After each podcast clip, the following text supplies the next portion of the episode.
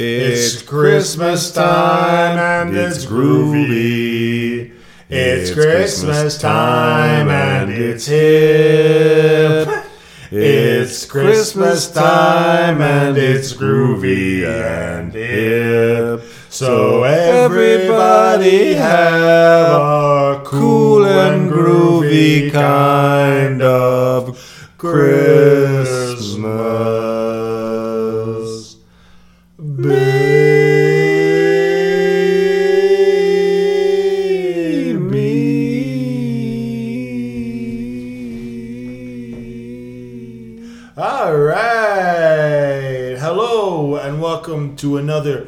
Christmas episode of Sounds from the 70s with Gary and Rob, sometimes known as Santa's Secret Elf. Santa's secret elf.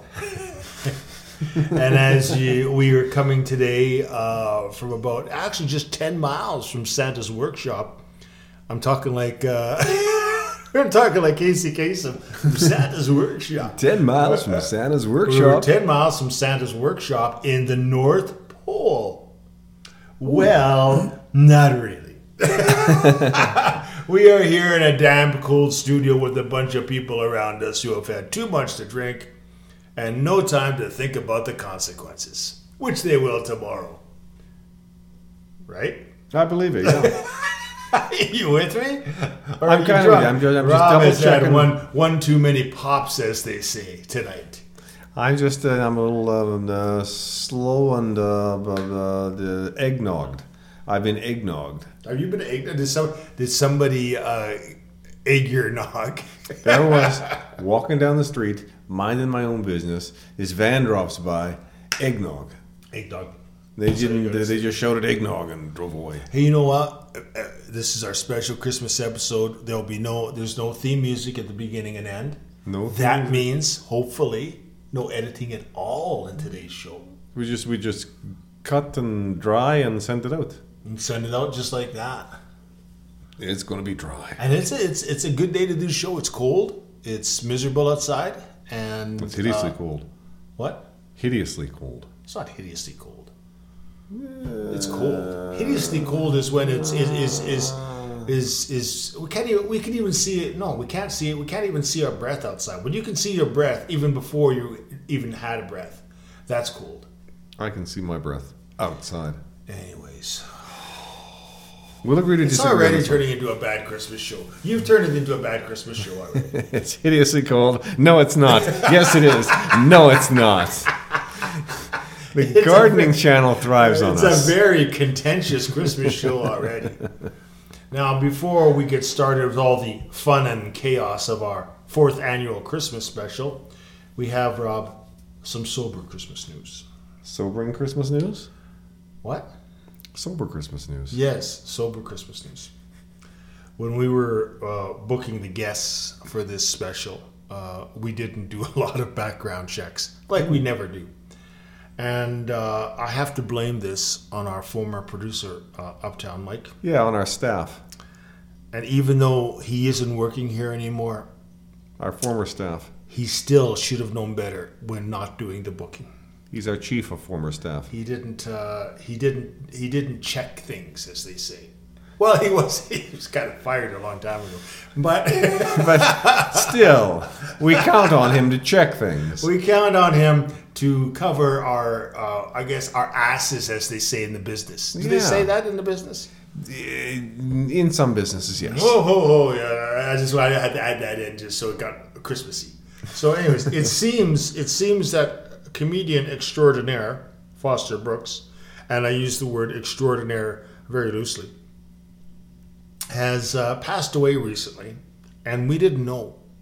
Uh, and then we, you know, we accidentally booked him. I guess I don't know how he can book a guy that's dead. I don't get that. We run in the same circles. You Uh, think we would have heard? It, it seems it seems he passed away just just 21 years ago.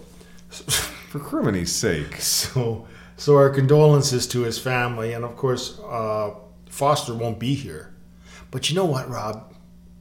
In the Christmas spirit, maybe his he's here in spirit, Watching over us. watching over us, getting drunk like always. Like always. Stupid Making drunk. drunk comments. only a drunk guy or a character playing a drunk guy could get away with. By the way, he was just a character. He was a drunk character. guy, yeah, but uh, and he'd be up there going, "You go, guys."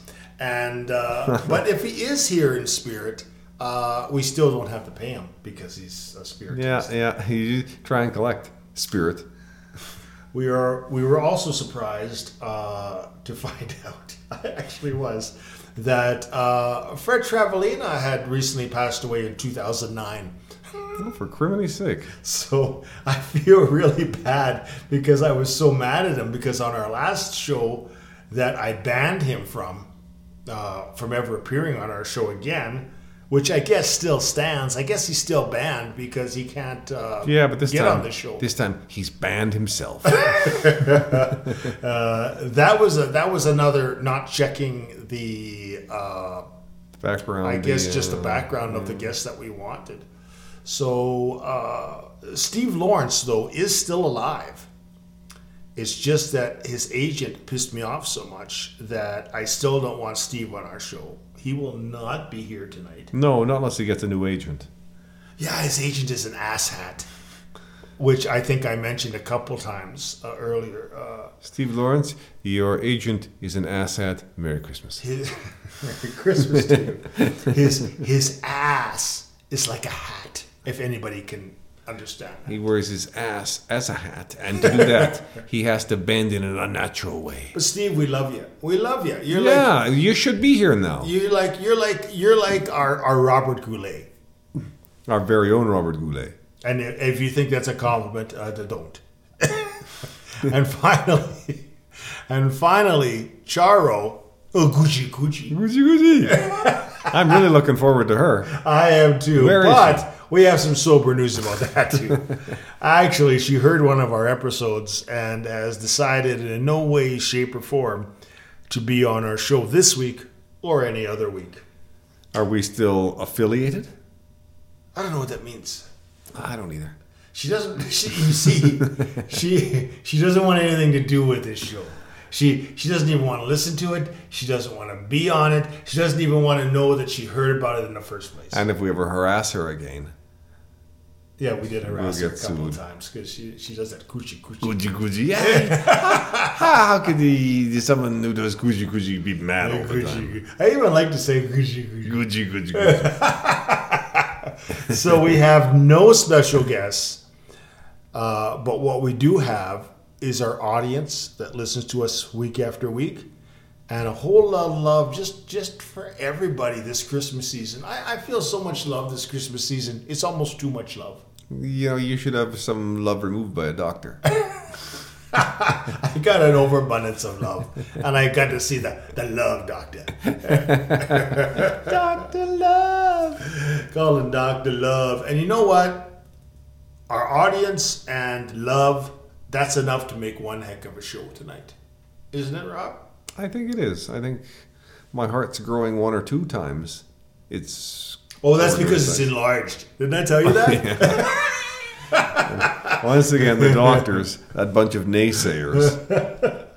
I forgot that the that the doctor called today and says you have an enlarged heart and maybe have a year. So, anyways, Merry Christmas. Uh, He said, I got a big heart. That's something I knew all along. I'm full of I heart. guess you misunderstood. Uh, the album we will be reviewing today is John Denver's 1975 album, Rocky Mountain Christmas. It's uh, a Christmas album with a lot of mountains and stuff, And some. Uh, hence the title. Some, uh, yeah, kind of uh, not flatland kind of uh, stuff.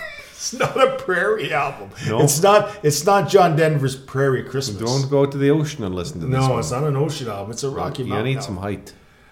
Uh, but we don't want to reveal too much right now about the album. But we're going to tell It's you coming. it It has it has something to do with Christmas and mountains. And Mountains. But that's for later. you think those two are unrelated? Well, go tell it on the mountain. So, uh, Rob, what are your uh, Christmas plans this year? I know, I know that Christmas is just around the corner. Ah, let me think. I'm going to avoid thinking about it for as long as is physically possible. well, you got to remember that it's just around the corner, Rob. Yeah, and uh, the thing that kind of prevents me from completely putting it out of my mind is the abundance of Christmas music, which is played everywhere. Oh, like we do. Yeah. Well, we're not playing it, but we're talking about it today. We had like one week and then we were done. That's true, though. That is true. We got one. We do it one week a year, and then we're done. It's Yeah, like yeah, oh. no more. Yeah. So you're uh, you haven't really solved the problem or the question Nope. of what you're doing this Christmas. Uh, I would I would assume that you're hanging with the fam. Only if they get me really good presents. Uh, anyways, Really good presents. we're not going to get a, we're not going to get a good answer from him because he's he's he's jovial. He's too jovial at Christmas. Is what he is. it. Uh, remember how that the first part how I said I'm going to avoid thinking about it as long as possible. Well, the joviality is all part of avoiding thinking. Odds and ends, you know. Uh, odds and ends. Lost time is not found again. as I just proved. And this week on odds and ends, I just week? want to remind you there was some, there was something I wanted I wanted to remember. From last I week, that when we I had wrote to carry on script- way to say, by golly, yes, we got to get back to this. Yes, and I It is I- of vital, yes. urgent importance that we What did we do last week? we were talking about some stuff, and uh, ooh, What did we review? We just did the show a couple days ago. What did well, we? that was? T Rex, wasn't it? T Rex. I wanted to point out. Thank you, Rob. Yeah, it was T Rex. That's like the only. That's one of the only good things you've ever done in four years. Um, Usually, I'm just a I said last week, and I want to correct this. I said that my brother and I listened to Electric Warrior and slider. Slider, and that we kind of got mixed up with other things and didn't really listen to other T Rex albums.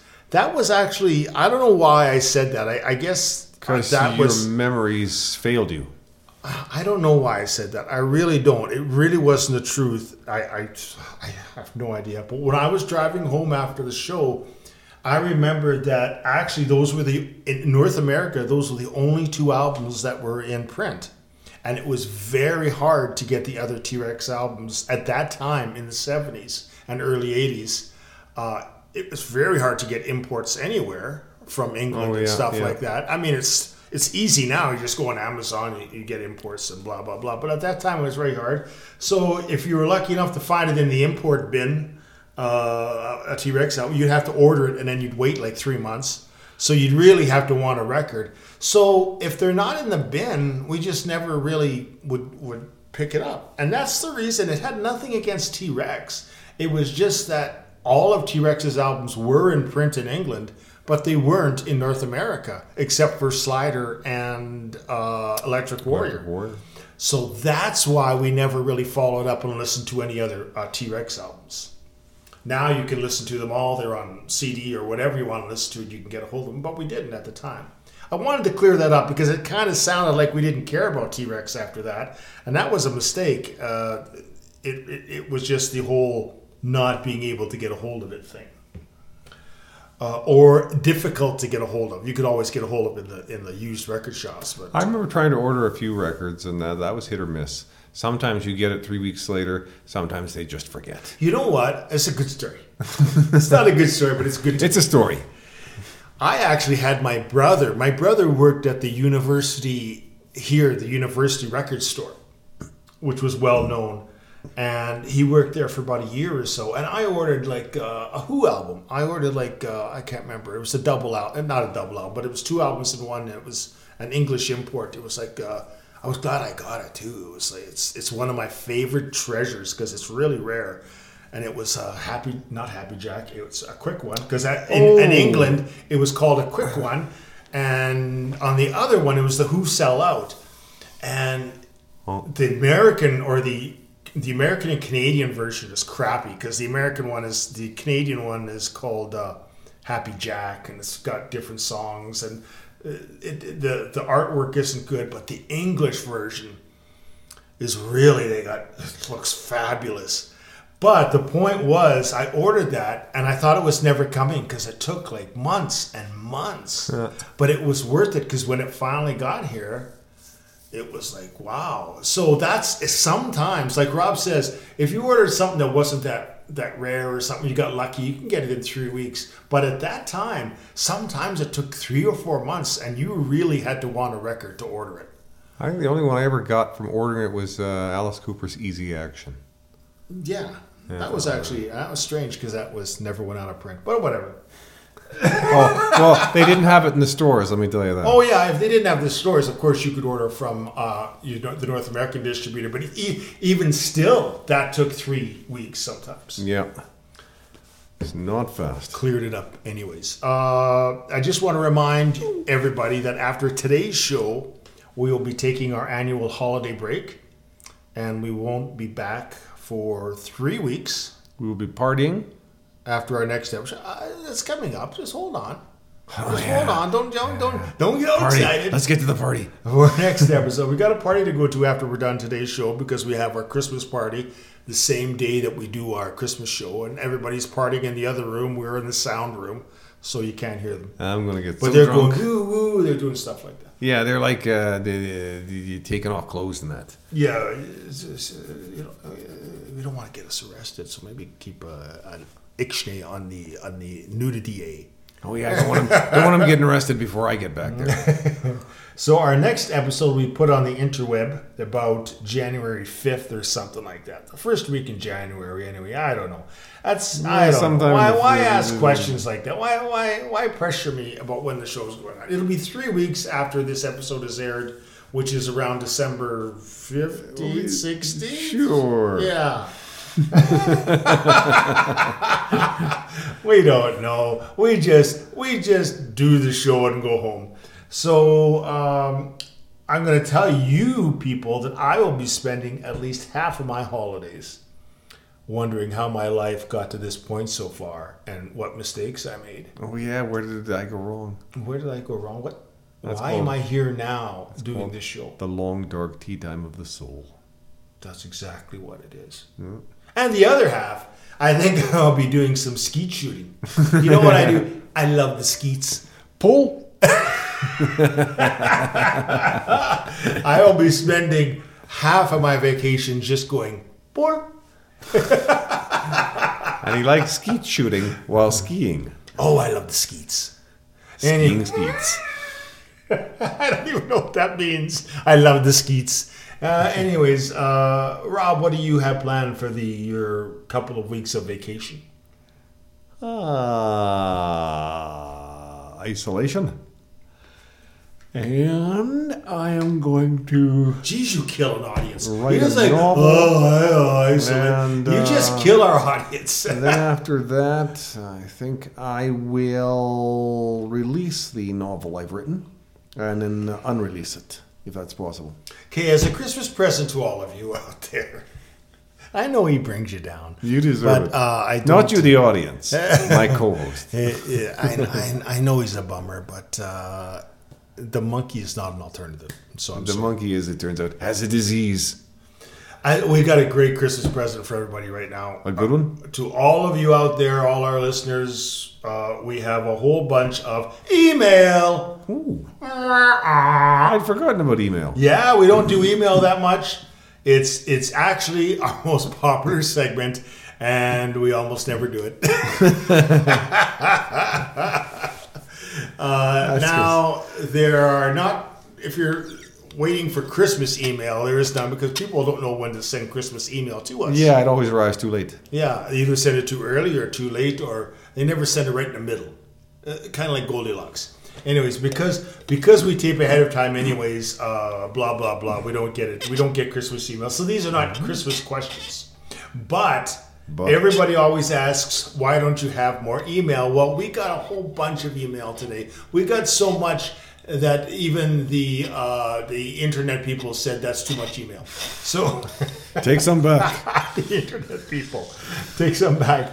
Now, uh, of your email, if you, if your email is read on the air, uh, if you're a dude, you will receive a virtual handshake from Rob and myself. Virtual. Like that, yeah. There you go. And women will receive a virtual hug and a pinch on the bum. It's a festive holiday pinch on the bum. Remember, no gifts will be given out uh, for your email being read except our gift of love and respect. And we don't give that out easily. And a pinch on the bum. And a pinch on the bum. a respectful pinch on the bum. So first email is from Jeremy, like the Pearl Jam song. Jeremy is broken. down. From San Diego, California. You don't know you don't know Pearl Jam, do you? I have I got a feeling that Rob doesn't even know Pearl Jam. heard of this This Pearl Jam. thing. This this Eddie Meader. Uh, from San Diego, Jeremy from San Diego, California. And Jeremy writes, I'm not even making fun of Jeremy's name or nothing. I'm getting right into it, okay? Hit it. And Jeremy writes, I love the show, but a lot of times Rob isn't funny. Duh. Is there, is there a reason for this? Well, Jeremy, I'll speak first. I would say more than a lot of times, like most of the time. Most of the time, yeah. Uh, and it's uh, It's because he's not funny. it's yeah, you know, I was going to give you your own time to answer that instead of interrupting mine. But yeah, you can say yeah, he's just he's just. Uh, first of all, he is funny, but not on the show. Yeah, not on the show. It seems like when that go sign is put up, he just goes, "I'm not going to be funny tonight because I got a chip on my shoulder," or some sort of idiotic answer like that. when it starts uh, you generating some revenue, then I'll give you some funny. We don't do things for money. Well, we do some things for money, but not on the show. Well, there's always a first time for everything. I so I think of my guess your answer is why you're not funny is that you're not paid to be funny. Not paid to be funny. I like it. All right, you're just paid to be We will uh, go with that one. pain in the ass. I Anyways, hope that answers your question, Jeremy. That was. Uh, I don't like questions about Rob, but I, I will read them because They're most of there. the questions about Rob aggravate people, and they aggravate me. Yeah, Rob's aggravating. He's aggravating. He one of the drives two of us. people nuts. He does. But the prisoners Make in him jail go like him. away. He's got a huge following uh, with prisoners. I don't understand it. You think about it. How about those prisoners? Both prisoners, both female and male. I don't know. Oh, the gals. Yeah, I don't think that some of them are gals, if you know what I mean. Well, even tough gals need loving. That's oh, what they're I've tougher heard. than tough. They're Yeah, they don't they don't choose if they they don't choose just because they're in prison to go that way. They were already that way. They were already that way. Anyways, we're getting off the topic here. Uh, second email is from Yosef from Place Unknown. But I'm going to say I'm going to say this, Rob, because of because of the name that is Yosef. Should we? I'm going to say he's from Sweden because he didn't say where he's from. Okay, so we're just going to assign an imaginary place for where I like imaginary. it. There is a place called Sweden. Maybe you should check your map Okay, once or twice. Very well. For purpose of this discussion, we'll accept there is a Sweden. I guess when we went to school, Rob didn't go to geography very well. Geography. I know plenty about rocks. So thank you, Josef from Sweden, for your email. And if you're not from Sweden and are embarrassed I said that you were from Sweden, then maybe you should have typed where you were from when you had the chance, you frickin' Swede. Yeah, then we can find other ways to embarrass you. You've left us with very little but our imaginations. You Swede. Anyway, this is a really interesting question. This is uh, this is one of the most interesting questions we have had on this show so far. Joseph writes, "Do androids dream of electric sheep?" Wow, that's a stupid question. that's why I liked it so much, is because I, I'm going to give Joseph a talking to right up his ass. Okay, one reason why it's stupid is that you stole that from Philip K. Dick's story title, which became the movie Blade Runner. Mm-hmm. And you silly Swede, even though you may not be, but you silly damn Swede, to ask that question, you have to assume humans dream of sheep, which I have never personally done. So why would androids do it? Humans count sheep to sleep, they don't dream of them. Now, if you had thought that through before you wasted my time in answering this asinine question, then maybe all of us would have a happier Christmas. But now I've had to waste my time on this show and our listeners' time to listen to this question when obviously you have no idea how humans and you should be a human even though you're from Sweden, are sleeping. They don't dream of sheep, they count sheep. Rob, do you want to add anything to, to this asinine question by this asinine Swede? Joseph? His name is Joseph? yes. His name is. Calm down. Calm down. I'm forming a mental picture right now. Is it an ass? it's like a monkey monster with three asses. I like that. Uh, anyways, uh, Merry Christmas, Joseph. Merry Christmas, buddy. Keep on listening. Uh, third email. Third email. We got more emails. People say, Are you done? No, we're not done. This is just our third email. We get hundreds of emails. no, we don't have hundreds. we don't have hundreds of emails. No, huh? That's a false claim. when I see the movie Used Cars, where they said, "Oh, I got hundreds of cars," and then they had to prove that they had hundreds of cars. Oh. you don't have to prove we, we don't have hundreds. He made a mistake. He meant, uh, forget it. Uh, third email is from oh, it's a woman. Ooh. Are you sure? Yes, her name is Louise. Okay. From somewhere in Ontario, Canada. She didn't we'll specifically say accept she is. and the lovely and vivacious Louise. Louise, you, you know, I don't. I can just tell by how you're writing your question that you are an amazing woman. Can't you feel that, Rob? A terrific gal. A terrific gal. If you want to write us more, please feel free. It doesn't have to be a question. It can be like you know, You just what, wanna what chat? you do on Saturday nights and stuff like that. Yeah. Anyways, the lovely Louise. She asks, "Have you two ever thought? Oh, look at this. Have you two ever thought of dating one of your listeners? And where would you take them on a date?" Well, I like I, I like the way you think, Louise. I really do. You you're a vixen, aren't you? I bet you. I bet you. You go around and they say, "Hey, Louise, you vixen, you." Oh, Vixen. I'm going to answer this first. I, I personally uh, probably would date uh, a listener after a vigorous background check to make sure the lady in question is not a psycho killer. Qu'est-ce que c'est? Fa fa fa fa fa fa fa fa fa fa.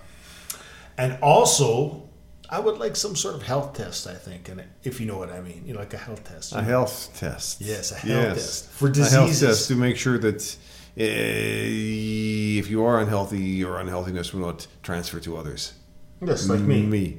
yeah, uh, exactly. And well, where would I take her? Well, I would take her to a cheap bar just to see how well she can hold her booze. Because that's always a good thing to find out before things get You serious. You want to know right away. Want to know right away how she can hold her booze, and uh, it's always a good first date type of thing.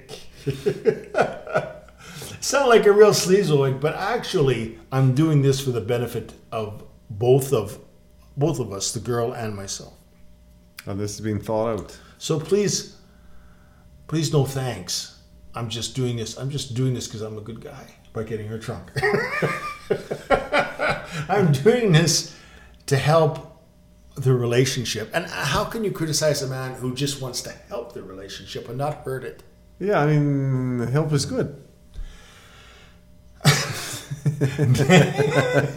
Man, sometimes I just want to boom. I am not a wingman. Now, Rob, would you go out with one of our male listeners? Nope, but that makes our male listeners no different from anybody else. You would not go out with one of our listeners? Rob's not gay. I just made that up as a joke. Uh, no, but once again, I don't go out with anyone because uh, You you uh, you adhere to the rules of the the Gregorian monks, as I as I remember. the rules of the, the guy shipwrecked on a desert island. You ruined my you ruined my punchline. Anyways,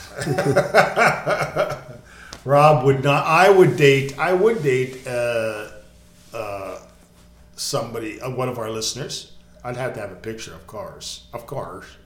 Uh, Rob would not, uh, under any I would not, circumstances. uh, no fault of the listeners, just uh, uh.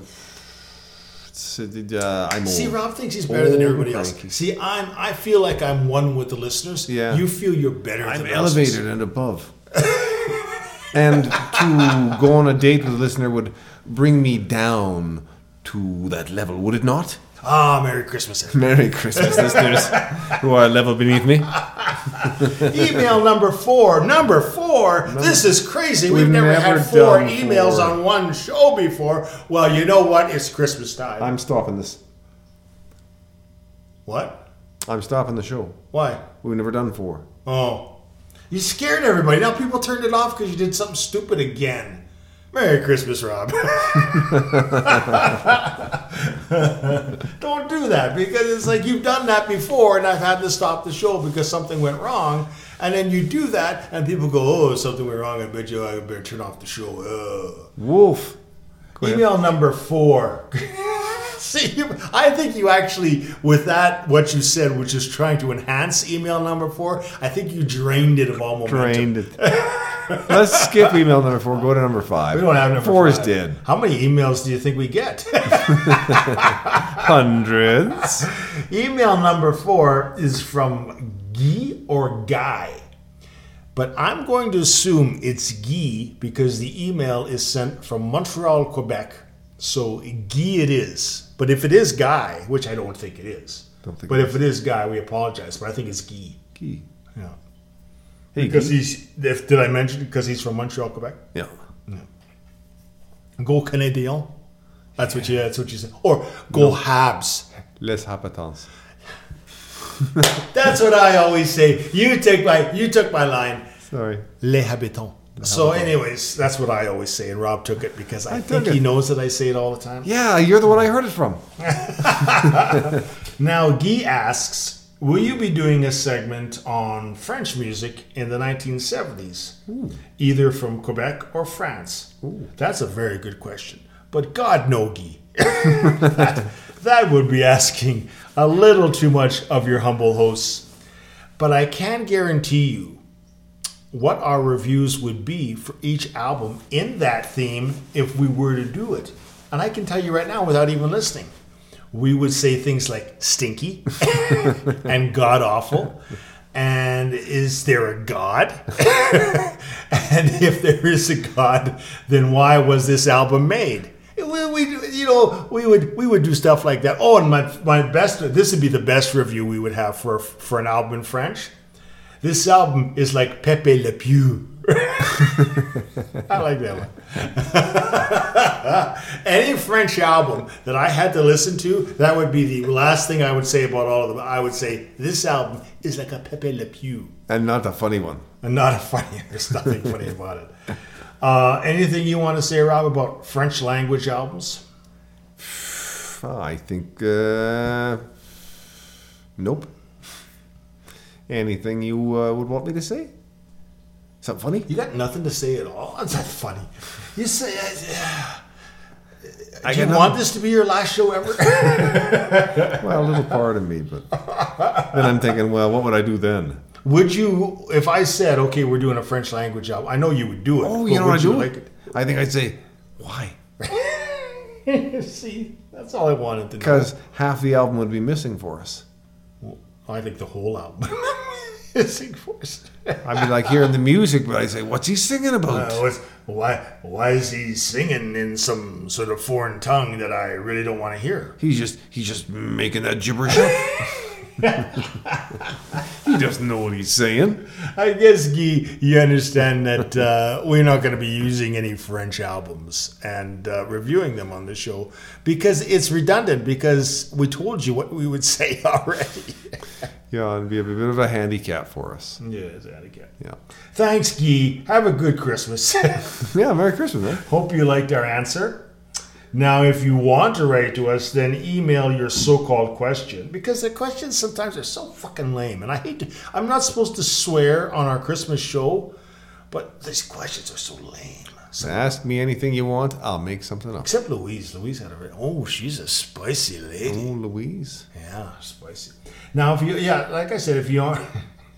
Louise. Oh, I like you, Louise. Now, if you want to write to us, then email your so called question. If you're a guy, you should not email any questions because we will decimate you. That's called fair game.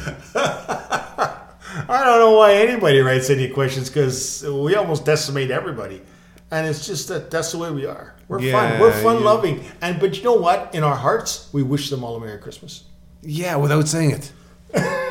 without them knowing it. Okay, again, if you want to write to us, then email your so-called question to sounds from the 70s at gmail.com. That is sounds from the 70s at gmail.com. Not sound from the 70s. I think I might have said that the first time. But sounds, Sounds from from the, the 70s at At gmail.com. gmail.com. And uh, make sure that you send uh, return postage. no, it's email. I meant that as a joke, but I made myself laugh because I just thought of it. Yeah, make sure. They always used to say that. Make sure you send return postage. Um, A self-addressed envelope. in the seventies. a self-addressed, A yeah, in a self-addressed self-addressed stamped, stamped envelope. envelope. Yeah, I love those days. A. Stacy. Who you say, Stacy? A Stacy. She's Wow, like a self-addressed. Oh, this is supposed to be our shining point of the year, the Christmas episode, and it, it's really turned into. I think we lost everybody by now. I think they've all turned to the gardening show, the Christmas gardening show. The Christmas really gardening good. show. Yeah, we should be watching that. no, we don't watch it. What, We, what are we doing here? we listen to it actually, oh, we should be listening to it. which is which is even worse. uh, today's album we are reviewing is the 1975 Christmas album from John Denver called Rocky Mountain Christmas. Uh, interesting thing, we this is our fourth Christmas album, of course, because this is our fourth annual show. We have really batted a thousand here. We we've liked we've liked very much all three previous albums. We've done. Uh, the, see if I can remember. two of them. See if I can remember. I remember two of them. Uh, I okay. Let me see if I remember. We did the Jackson Five Christmas Yeah, album, which yeah, we yeah. really liked a lot. Last year we did the Elvis sings the Wonderful World of Elvis. Christmas, which we really loved. First year, don't tell me. First year we did. Oh, I think the best album, still the best album of the three, uh, the Carpenters. Carpenters, that's Christmas, which, right. uh, again, we both loved. So we're batting a thousand. We have loved all the Christmas albums so far. Will this year stand the test? Will John Denver come and and still keep that percentage at, at the same way? Will we love this record? We're going to tell you in a minute. But first, A message from our sponsors. a message from Paul Lynde and his Paul Lynde Christmas. hey, everybody. Sorry. I had to get my Paul Lynde invitation in because I just loved it. hey. Um, that's not actually good. I do much better than that. yeah, that one doesn't count. You got to once you get some material. Oh, yeah, I got to get you, you guys are so funny. That's what the police said. See, you did it better than me. Uh, now, John Denver, I'm gonna pro- we're gonna do another John Denver album, of course, during the regular uh, thing of the show, A proper John Denver. a proper John Denver album. But um, just want to tell you a little bit. So I don't, I don't know how much of a back thing we're gonna do, because Yeah. A back thing. He's you John Denver. You know He's who John lot- Denver is, probably- you don't. He during his lifetime, he probably took a lot of back things. But anyways, uh, he was born. That was very that was very rude on Christmas, and I, I apologize for Christmas. that. That was not very. It's Christmas. Uh, he was born Henry John Deutschendorf Jr. No jokes. On December thirty first, nineteen forty three. Sorry, I can't help but laugh. Deutschendorf? I wonder, I wonder why he changed his name. Um, and then he changed his name uh, as as he, when he became a musician to the place that he loved, which was in Colorado. So he changed his name to John Denver, and uh, that's the place that he stayed. I think mo- his whole life. I'm not a John Denver aficionado, but uh, Colorado was uh, very much his home base. He might have moved to California. I don't know. Is it important? He passed. People in pressuring me all the time. Pressuring me. Where, That doesn't mean where anything. do I? It doesn't matter. Yeah, he was. Uh, he dropped out of Texas Tech in 1963 and moved to Los Angeles, where he sang in folk clubs. And in 1965, he joined, and this is important, the Chad Mitchell Trio, replacing the Chad Mitchell. So they can't call themselves. They the can't be the Mitchell Chad Mitchell trio without a Chad Mitchell. But he permitted them to call themselves uh, the Mitchell Trio. They should have had one of them change their name to Chad Mitchell. Be quiet. So, anyways, they released three albums. sorry, excuse me. They released three albums, and then they went their separate ways. And then uh, John got a record deal with RCA Records, which he was signed with RCA Records for almost 20 years, I think, um, till the late 80s. And he released his first album for RCA Records in 1969, Rhymes and Reasons, known uh, in his early career at least uh, for a song that I think is just amazing, "Leaving on a Jet Plane." Oh yeah. And there's he's actually recorded quite a few versions of that song. He recorded it with the Chad Mitchell Trio. He recorded it on his own. He recorded it again uh, for his greatest hits album. He decided to redo it. So he's recorded it many times. I actually love the Peter Paul and Mary version. I don't love much about Peter Paul and Mary, but I do love that version, and it's just a great song. It's uh, it's just a great, great, fantastic song. In fact, it probably is in my top 50. I had I gave my top 30 songs, but it's actually such a, a, a immensely well written song that it would actually might be one of my definitely in my top 100 songs of all time.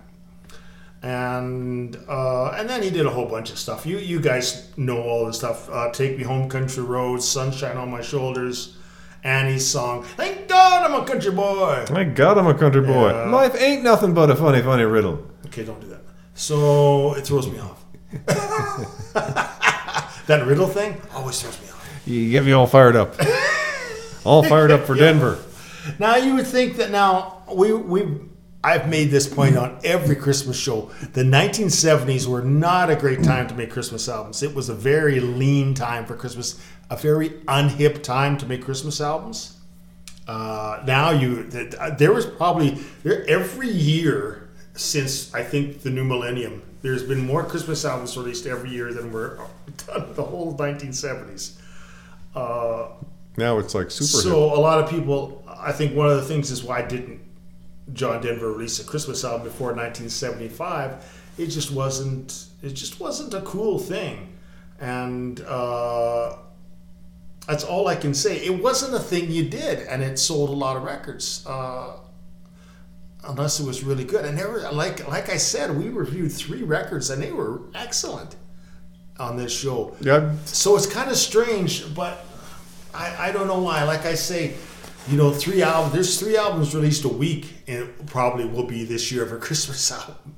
And uh, there's going to be lots of Christmas albums. It just wasn't a time. You had to live in that era to realize it just wasn't a time to release Christmas albums. It just was not a commercial viable thing at that point. I think if you were releasing a. Christmas album, you were making friends with the grown-ups. It, there was that. Uh, that's a good point. I think it was just a very heady time for albums, and Christmas albums were not considered uh, Art. art. Yes, Yeah. I'm, I'm sorry to say, I think the Carpenter's Christmas album is art. It, it actually, I, I don't want to go back and review it, but it had no interruptions. It had siegs between the songs. I thought it was a very artistic album, let alone uh, for a Christmas album, just an album on itself. Um, so that proved that wrong, and people did. We have been proven in every show we, every Christmas special we do, that people were making good Christmas albums. There just wasn't a huge audience. I think if I go back in time uh, and remember, a lot of people just bought a lot of old Christmas albums, like Bing Crosby and stuff like that. Yeah, it was the older generations buying the older generation. Yes, you know what? music. The older generation had to kind of like depart, which they hadn't yet. Yeah. they were they were still around, and that's what they they did. Once the younger generation became the, excuse me, Uh, chew. became. We should edit that out, but we won't We because won't. that's Christmas thing. Yeah, it's a, it's a Christmas sneeze. Uh, is that that's terrible to leave that in, but we promised that we wouldn't do any editing in this show. We're going. to This is the first and only show we do no editing at all. No editing. and no editing. So uh, the younger crowd didn't want Christmas albums, basically because, like Rob said, they weren't hip, they weren't in at the time, and they weren't considered art. And the new, the older audience didn't really want to buy albums from the people that were out there. They wanted to buy Dean Martin and, and Frank Sinatra and Bing Crosby. So it was a it was really a dearth of, of Christmas albums in the seventies. Uh, but getting to this album, uh, this album is is really. Um, I'll tell you. I'll I'll tell you what. I listened when I put this album on the first time. I said, "Oh God." Another Christmas album with all the It- it- same I songs. had a little bit of that. I had a little bit of oh, this is gonna be you know I don't I don't like that voice. I gotta listen to like a whole week of that voice, and it seemed like another Christmas album. And then by kind of like the end of the first side, halfway through the first side and into the second side, it, it especially on the second and third listens, it, it turned into something much different than I thought it was. I guess I had a bad attitude, to be honest with you, like I have with almost every Christmas show we do and the album that we have to uh, review. Is that this is actually uh, a very moody Christmas album, and it's very cerebral, and I really like that. It's not one of those albums, and you get used to his voice because if you haven't heard his voice for years, it's kind of whiny and it gets on your nerves, and then you just by the third song you get used to it, and it's not. It's actually a pretty good voice. It, it's a pretty good voice. It never goes out of tune. I don't mean this like it's a great voice. He's got uh, that vibrato he uses when he's singing. It's just he. He's exceptional at that. He is exceptional at that. And you don't realize it till you're used to his voice, and then you realize, wow, he can. He doesn't go out of tune. He doesn't. He he actually has total command of his voice, and that is a little bit awe-inspiring by the time you actually get used to it. And so, I was really actually quite moved by this record in that it was a record that uh, I, I missed the tab. I knew I would miss a tab. There's a tab I wanted. So I might, I just realized it. So I might have to make you really quick uh, take over for I shall keep the audience entertained with tales from my life. No, it's okay. I might not have to do that. So, but I was really moved by how moody this album was. And not moody in a sense that it's dark. There is a darkness to this album, surprisingly. A little bit here. But there, yeah, a little bit. But it's cerebral, and it's it's an album. And I swear to God, I said this. I'm gonna. I wrote the script. I had my review all set. Then I went to All Music, and I was wondering what their review was. Uh, even though I had written the script already, and they had said what I was going to say on the show. I'm not lying; it's true. Uh, I said to myself, and I said, I gotta say this on the show because this is what this record sounds like. And they quoted it word for word almost. They said this album was perfect for late nights by the fireside.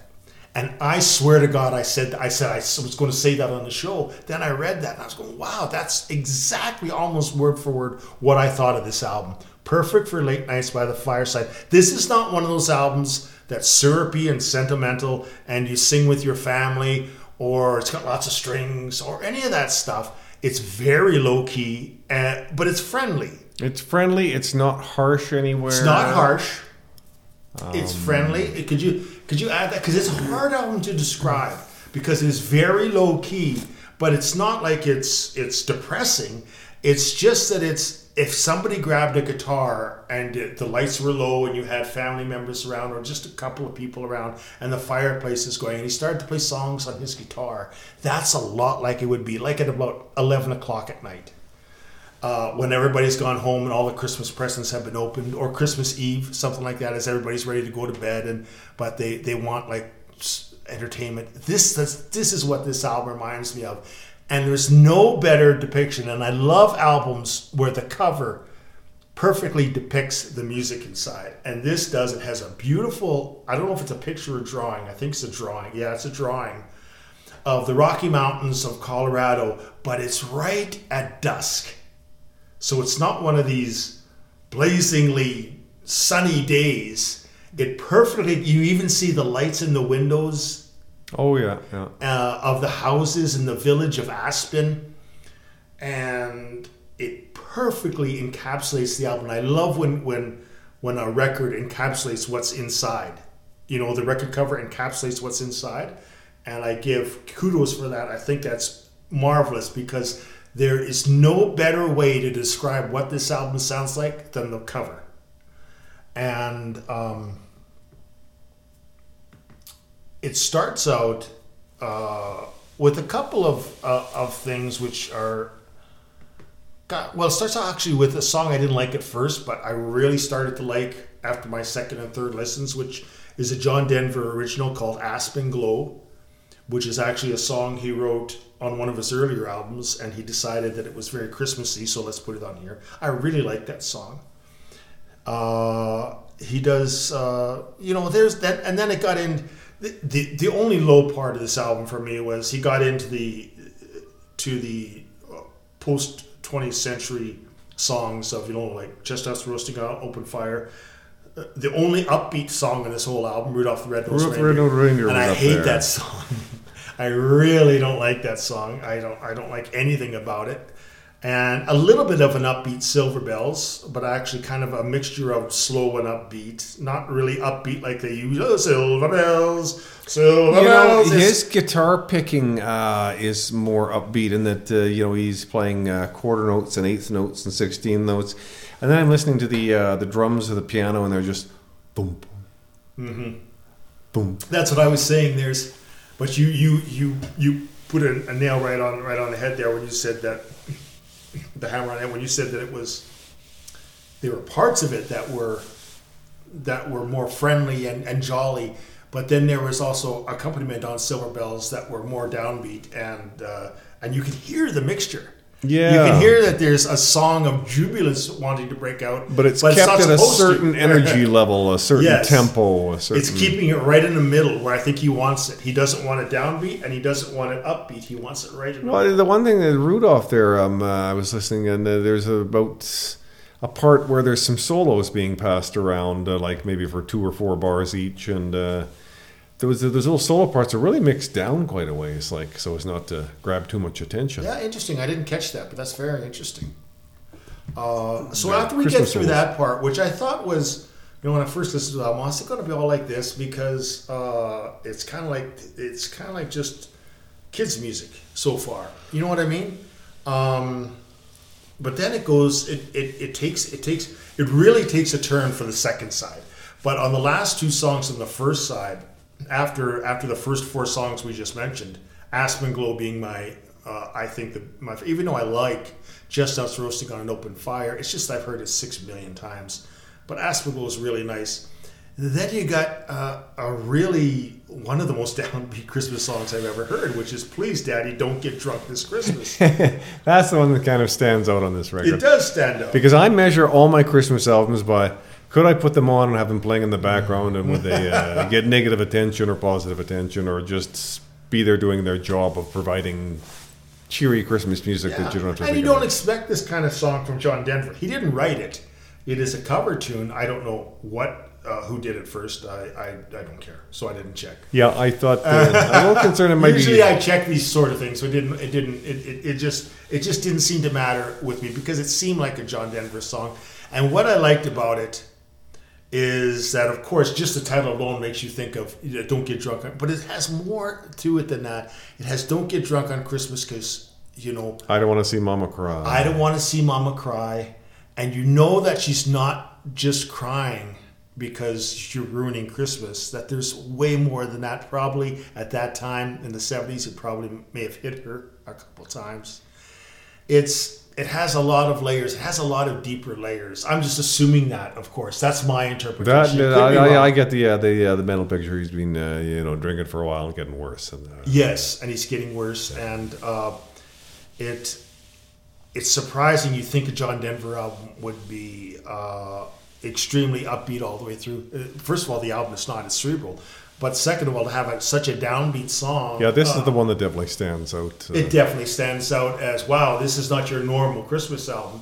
Uh, this is not your Andy Williams type of Christmas album. This is like, please, Daddy, don't get drunk. And it's serious. This is no joke. This is like this guy comes home and He does. He, Comes he home ruins his quarter after Christmas. eleven, and then passes out under the Christmas tree. Oh which- yeah, like that's what it says. I'm- that's what the song says. That's not funny. I'm with You the know? son on this one. Once is funny, multiple times is cruel. Multiple times is cruel. and you probably know that he beats his wife and that he's not good with his kid when he's drunk. And that's but really sad. And so it's it's it, that's when the album turns.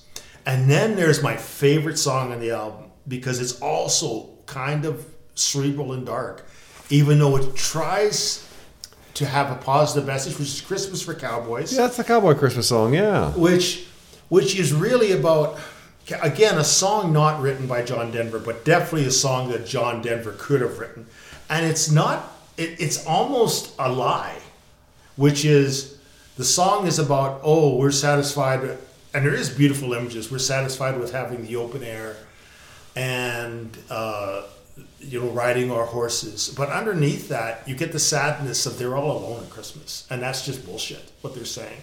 Yeah, they are happy to be out there, but they're sure happy to be more happy if they had family and wives. yeah. Christmas is more fun with other people than Yes. it is with just cattle. So that yeah, exactly, and they mentioned that I got my cattle, and you know, you get that underlying feeling that even though they're, it's sung in the in the point of of the cowboys, that they're bullshitting, that they're just they're just kidding themselves, that they do love being out in in the in the prairies and and out with the animals, but they're just making excuses to hide their to hide their uh, pain, and that's why it's such a powerful song to me.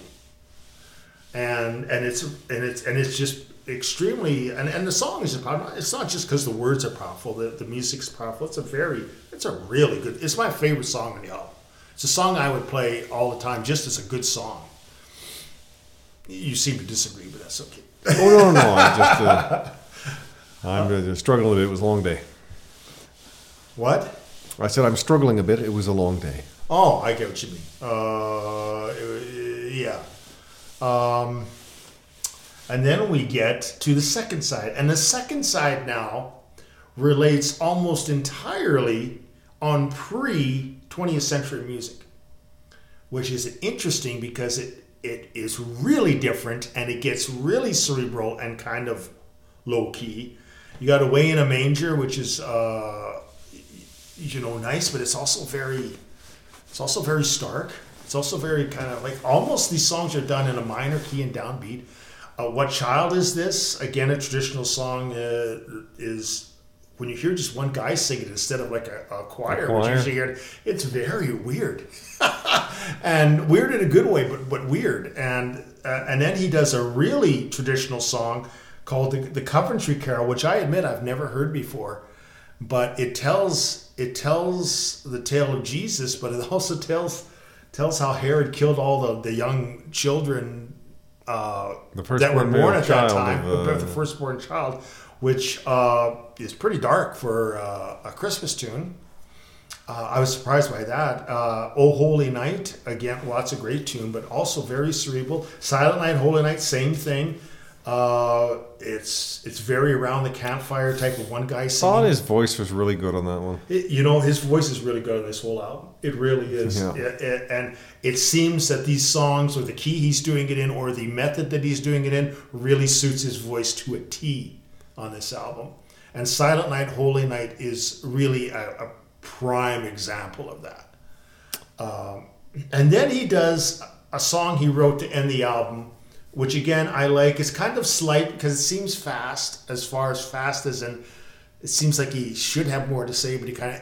By the way, that's another point that I want to make is that these songs do not overstay their welcome. They're basically two Yeah. and two and a half minutes long. At What the is it? Twelve songs and it's thirty minutes of music. Yeah, it's 30 minutes of music. And I like that because I think one of the sins that you can make with making a Christmas record is to have too many songs on there or make it too long. It is a subject or songs that a lot of people know already. So Yeah. you, you don't want to make it a long album. What are you gonna do? Write some new material? Exactly, which he did. No, I mean write some new stuff and add No, I know what you mean. Yeah. Um, so he's not, you know, uh, baby, just like you. I relate. It's written for his son, and it, it's very nice. It's kind of slight It's not. It's not a big song. It's not. But it, this whole album is not big. It's just.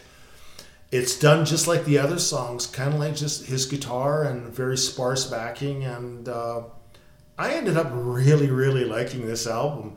I thought it uh, it shed a light on John Denver that I may not know. I, I don't know much about John Denver. If you grew up in the '70s, John Denver was not cool at all, and you didn't listen to him except for his singles. No, the, he was uh, appreciated a lot more by the country crowd than uh, the uh, the uh, popular music or the singer songwriter crowd. I'm not gonna just say what his other albums are like because that would be wrong. Um, his albums in the '70s may be good. Uh, we will find out when we when we review one. But um, if he has as much intelligence and um, ingenuity as he does on this album, uh, it may be an overlooked uh, side of music that I I would like to uh, listen to more. I just uh, you never know. Sometimes you never know if somebody got bashed a lot because yeah, his songs were sometimes syrupy, but who knows? Maybe maybe there's uh, uh, something there that we missed. I remember when he died. He died. In, uh, if anybody, I I, think remember that. everybody remembers, but he died in his. He was an avid builder of planes, little light planes Those little uh, ultralights, yeah. ultralights, aeroplanes, and type things. And, and unfortunately, he uh, crashed the plane and died quite young. I remember my mom being very sad, and I remember the world being quite ta- a lot more taken by it than I thought they would. Then you thought, yeah, Yeah, and they showed his his concerts on, on PBS a lot at the time, like seemed like constantly, and, and it took a long time for people to get over John Denver being being gone, and it made me realize even at that time maybe I should explore this a little bit more, because uh, and especially listening to this album, maybe there's a lot more to John Denver than I gave him credit for when I was a kid who wanted to listen to punk rock all the time. But his voice just So- reminds me of like with some you know 12th or 13th century balladeer or uh, the, the minstrel. It does a minstrel. Yeah. Yeah. So that's why it kind of uh, contrasts a bit with the, the rock and roll music I grew up with. He sounds uh, centuries removed.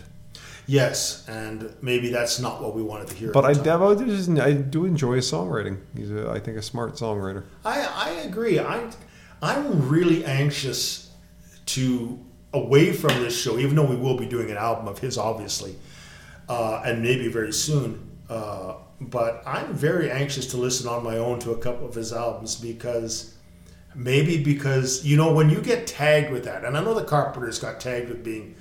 And I love the Carpenters. I don't care what people say. I think the Carpenters are fantastic. Yes, they got a little bit too syrupy. They were a little bit too sentimental. And yes, it depended too much on Karen Carpenter's voice, who I think is just absolutely mm. amazing and one of my favorite vocalists of all time, men or women or aliens or anything. She makes me listen.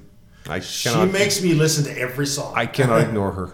I cannot ignore her. I Rob Rob can't say it better. We had we had huge praise for their Christmas album because of how smart it was. And you know what? When you denigrate a band like the Carpenters or whoever who are kind of playing MOR at the time, you kind of think they're not smart. And this is a smart album by John Denver. I think this is a very smart album. When somebody does a smart album cover to match the smart album that they've done, there's something to this guy. I'm sorry, there is. Because every other Christmas album would have the guy smiling or the girl smiling on Yeah. it, and the typical I mean, he's wearing a, a, a Santa Claus hat or whatever, something stupid. Exactly. Yeah, Rob that just was made a dumb face. smile Rob with the, just made a uh, face, and I, I agree. Or you get one of those Andy Williams albums, and I'm not criticizing. I'm just saying that these are people who are not very inventive in marketing or or making their. They just want to put a whole bunch of Christmas songs out there, and so they put the guy smiling Yeah. or the woman smiling, and that's When you've got an album cover that matches the album, you know someone has had some thoughts on that. Mm-hmm. you're intelligent and you care a lot about what you're releasing and what you're showing to the public. And I got that immediately once I heard this album. I thought, you know what? This guy, this guy may be a lot more than I ever thought he was. And I don't know what to give this album because it's a Christmas album, and it, uh, I'm to give it four stars. I was only to give it three, but I'm to give it four stars because there's there's just so much smarts on this album, and like Rob said very very eloquently, He speaks, he sings his whole song like a minstrel, and that's really hard to do. Yeah, it's you know, it's hard to put your finger on like uh, what he's doing there uh, because you know a vibrato I never really associated it with the actual up and down wavering as uh, the, the, a musical thing. It's just a, a, thing that I was taught in college. You did uh, to uh, the, the when you're singing a note to uh, if you're slightly off, it uh, puts you on or makes you sound close closer. So I just viewed it as kind of a mechanical crutch, but he uh, used it as a as a musical instrument almost. And he did. And once you get used to it, by the like I said earlier, by the third song, you realize how great of an instrument, how he's using that instrument, just like his guitar. And you realize, wow, like he's using that instrument in such a way, his voice, that it it it makes you for it, it you get used to it, but you also get intoxicated by it because it's it's different, but he knows what he's doing. He's smart. I don't think anybody ever accused John Denver being dumb.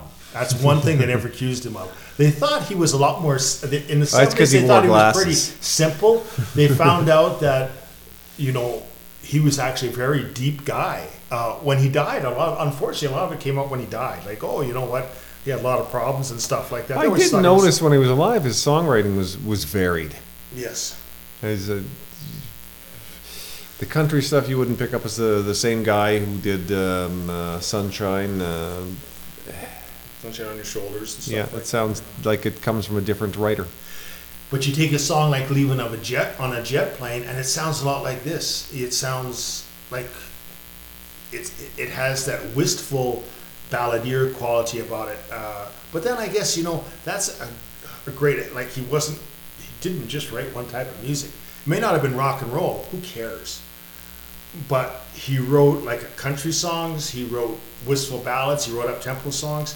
I think the best thing about this record is I came in like we always never should do, but I came in expecting some sort of Andy Williams upbeat record through the whole thing with choirs and strings and Oh, I hate Here you that. go. Here's your Christmas album. Boom. It's got all the Christmas stuff. Enjoy. Exactly. There you go. I hope it sells a million records. So, uh, excuse me, I got to go do something important and it now. wasn't. It's actually a piece of art, is what he's trying to create uh, in his own way. Uh, Yeah, he may it- laugh at that comment, I- thinking of John Denver, but hey, in his own way, he can do it, and it all stems from his album cover, and it stems from how he he could have made this into a uh, an Andy Williams record.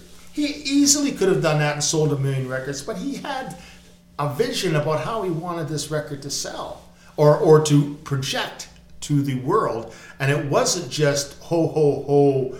Uh, Frosty the It's the- Christmas. Feel good. There you go. Have a nice day. yeah, exactly. It, it's and actually, except for Rudolph the Red-Nosed Reindeer, there's there's nothing exactly there's nothing really upbeat uh, about this album, and, and uh, yeah, I give it four stars. I'm very I'm very impressed, and I'm glad that he extended our streak for another year of albums, Christmas albums that we really like. You, uh, you're I gave it four stars because I actually I liked it. Uh, I wasn't expecting.